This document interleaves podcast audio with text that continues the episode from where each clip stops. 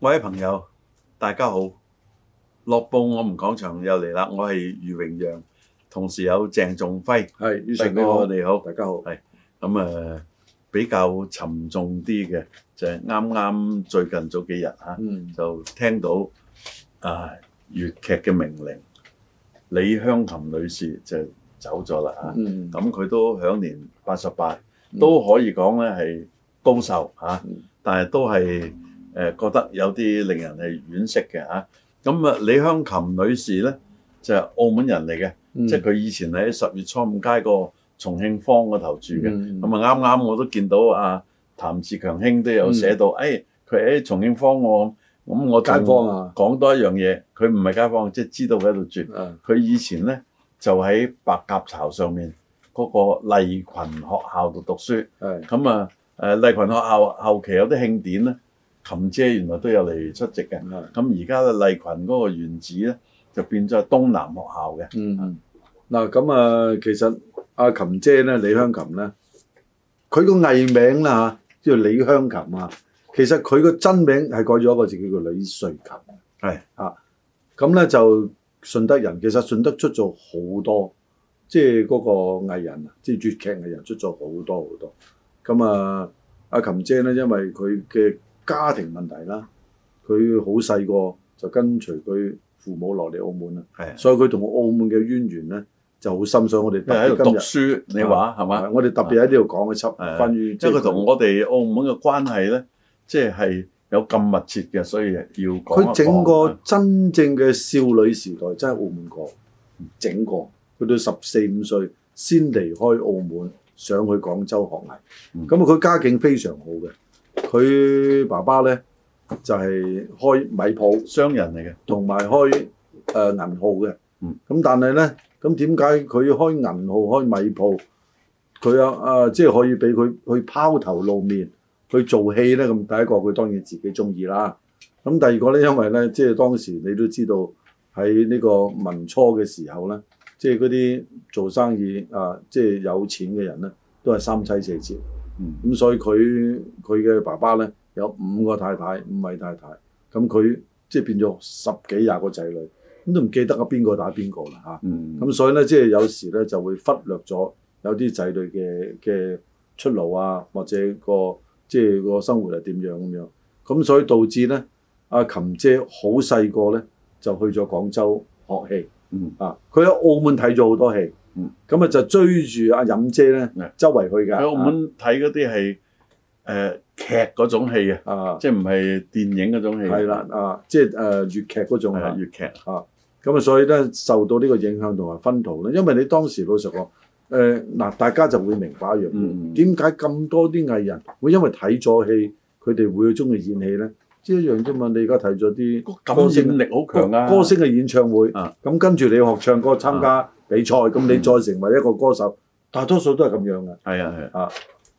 即係舊時啲細路有時因為冇乜嘢玩啊，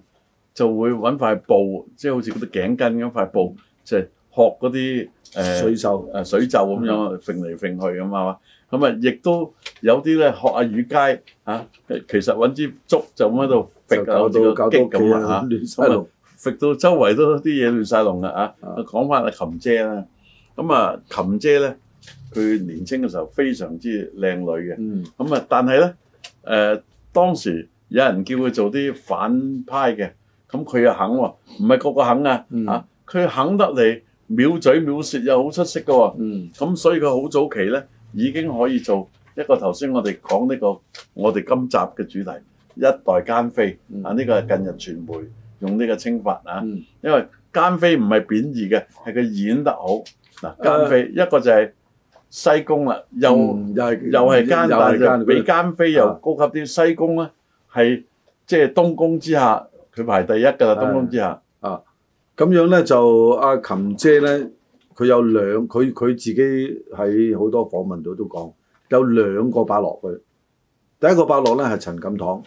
佢喺錦天花度咧，佢嚟到咧就做即係喺誒廣州學完戲之後咧，就喺錦天花做第四個花旦。陳錦堂好有地位嘅，不好有啊過可能啊現在一個年青 年青一代就唔知。哎誒嗱嗱，你咁啦啊，你哋唔知陳錦堂邊個唔緊啊要，我哋揾一集啊唔係等於佢係特登講佢現啊在嘅洪金寶啊啊，即係呢個地位嘅啊，啊，佢佢嘅武打嚟講係好高佢嘅地佢位，好係咪好打之得咧？咁我唔知道啊，但係佢有個綽號叫做武狀元。係係嗱，陳錦堂咧就係武狀元，武探花咧就係林誒嗰個叫做誒林蔭堂啊，嗯。係即係兩個都有因為林蔭堂。當年咧，即係你睇過啲戲班嘅戲啊橋我講啦。錯啊，梁蔭堂我講錯啊啊啊，唔梁緊要蔭堂啊，咁啊，麥炳明都被問及，誒、哎、誒，阿陳錦堂同埋一個戲班邊個排名行先啊？要斟酌咁啊，佢啦咁啊啊，佢一哥哥啊 嘛，一個一個。咁所以咧，佢喺呢度咧就開始咧就係由誒由第四個花旦。其實咧你唔好睇啊，嚇第四個花旦唔係咁簡單嘅，你淨係滴梅香滴幾年啊，都冇一句説話叫做開口。係開口梅香已經好巴係閉，仲唱添，何況係花旦咧仲？唱啊！啊，咁啊，陳錦堂同阿李香琴由時裝啊一路誒到舞台都拍檔唔少，兩個都係奸夫淫婦 喎。啊哦嗱，其實咧，佢同阿陳錦堂咧兩個做戲咧，即係誒，佢、從來嚇、拍電影咧，反而唔係陳錦堂嗯帶阿、呃李香琴入行，嗯反而係關德興。嗯啊，關德興咧就睇見阿琴喺隔離做緊，即係其他啲西工啊咁樣啦。嗯，喂，我想揾你拍到誒、呃即係拍到戲誒、呃、試下喎咁樣，就拍咗一套咧叫做《黃飛鴻大呢個好戰女女標呢師》個好嘢啊。呢個係應該佢第一套嘅電電影影啊係啦，即係有名嘅，擔有擔戲嘅。咁啊，講到琴姐咧，都不能不提及阿蕭生啦，係係嘛？咁因為大家最近睇到，咦，李香琴個女姓蕭嘅喎，係咁係嘛？啊，咁要提一提蕭生啊，蕭仲蕭坤仲坤啦啊，，蕭仲坤咧，其實咧，即係喺粵劇界咧，都係一個即係嗱，佢但嗱佢我我覺其貌不揚誒啲佢未做過主角嘅，啊，其貌不揚。咁啊，因為佢同佢歐陽劍都係咁上下啱啱同嘅歐陽健爭嘅嘅樣貌，啊，歐陽健唔係我唔並係講個地位咁上下嘅樣貌嗱，佢因為咧，佢係十六七歲，即係阿阿琴姐十六七歲咧，就去越南做戲喺新加坡誒一帶，啊，係係。咁啊，即係。琴姐十幾歲就跟咗阿蕭仲坤㗎啦，未成年啊，唔係不過而家都想誒未成年講得十啊啱七歲啊！以前成年係廿一歲添，咁係啦。佢十八歲咧就生咗個現女在㗎啦嗰個而家佢，啊我諗佢個女都六啊幾歲係啦，係嘛？但係佢個女就係個先生係好顯赫㗎啊啊喎，啊係傅老榕嘅孫喎。係啊嗱，我哋以前真係聽見好多嗰啲配搭嘅，邊個嫁俾邊個，但係多數都係離婚收場㗎啦。嗯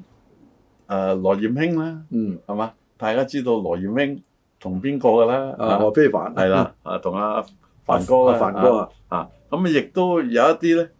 誒離離合合嘅，嗯啊同你同名叫阿輝嘅，啊啊阮兆輝阿輝哥，啊，喂佢同個太太咧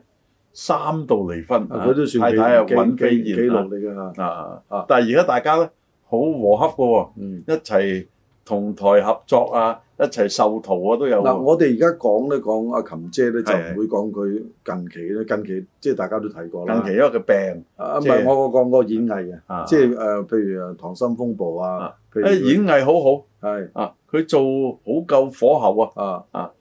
但係後期都唔係做奸㗎啦。即係其做慈實母型啊好多個都係嘅嗯。嗱，我最記得個劉克宣都係嘅，唉首先做執奸到寶啊咪唔係奸，啊 就好好嘅啊，即係你覺得一個慈祥嘅老人家係咪？做奸有啲做做下咧，做咗個對手，做咗黃飛鴻我都有喎。啊， 啊，呢個就係石堅啦。係嗱，你而家諗翻咧，就即係如果講阿琴姐咧，你唔能夠唔睇一睇阿譚炳文啊，啊，因為咧冰門阿啊，阿炳文即係啊無嘛論中間有啲咩風風雨雨故事啦，佢同阿冰門係一個好好拍檔嘅。嗱，我覺嗱，其實佢大過阿譚炳文嘅，大係兩年。啊冰門咧走咗唔係耐啊，係嘛？啊啊，好似誒而家計前前誒舊年走嘅啫。係啊啊，其實佢哋都係差唔多好近啊。係啊，咁樣咧，我覺得咧，即係好多人會傳出佢哋一啲嘅誒緋聞啦啊咁樣。我覺得佢哋係保持得非常冇啊所謂嘅好個關即係佢係有佢自己拿捏啦。係嘛啊，即係我覺得就呢樣嘢咧，佢哋誒個友誼一直到到而家。咁你如果你話啊，當然你話會唔會影響到另外一半嗰個咧？冇啊。咁但係我覺得佢哋如果你作為一個拍檔，佢哋算拍檔得耐嘅啦，三十幾年。咁啊，阿輝哥同阿尹飛燕都係好拍檔啊。啊，唔係而家都我一係齊阮係嘛阮兆輝講我知誒咁啊，冰門咧，即係兩個大鄉里嗰、個誒、啊，歡樂今宵個短劇嘅時候咧，五啊幾嘅啫喎，係啊，好後生嘅喎，咁啊搞到最後拍戲啊啊，係佢哋自己拍戲啊投資拍自己投啊資。譚炳文其實好紅嘅，以前又有拍戲做主角，又有唱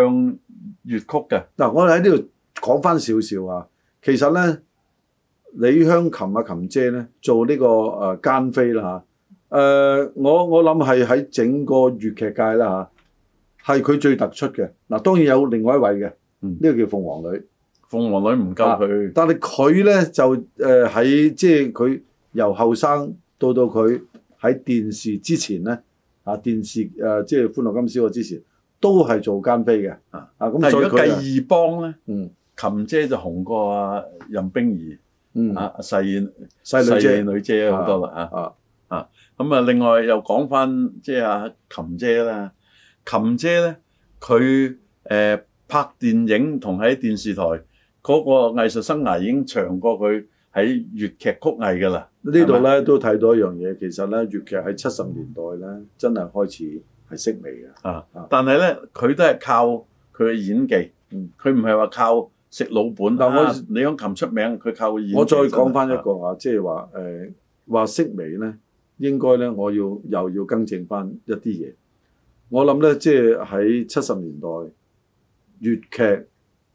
包括嗰個粵曲粵劇啊，即係電影啦嘅式微咧，係喺個娛樂性嗰度，即係作為一個娛樂咧係式微，啊咁但係我作為藝術咧，我覺得係冇式微。嗱，我又問你啊，你諗翻阿琴姐誒做一啲時裝片。嗯。你要諗到咩角色之類可以唔止一個嘅。佢多數都係做情婦啊，嗱，講時裝啊，啊跟住就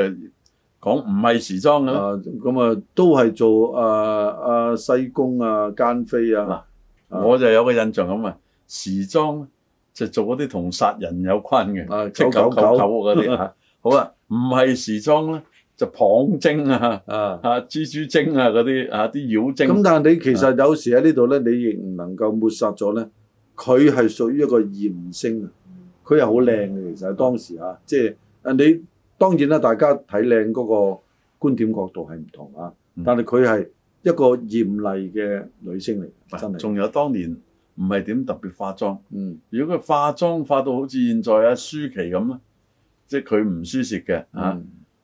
咁啊，多謝輝哥，亦都向阿琴姐致敬嚇。啊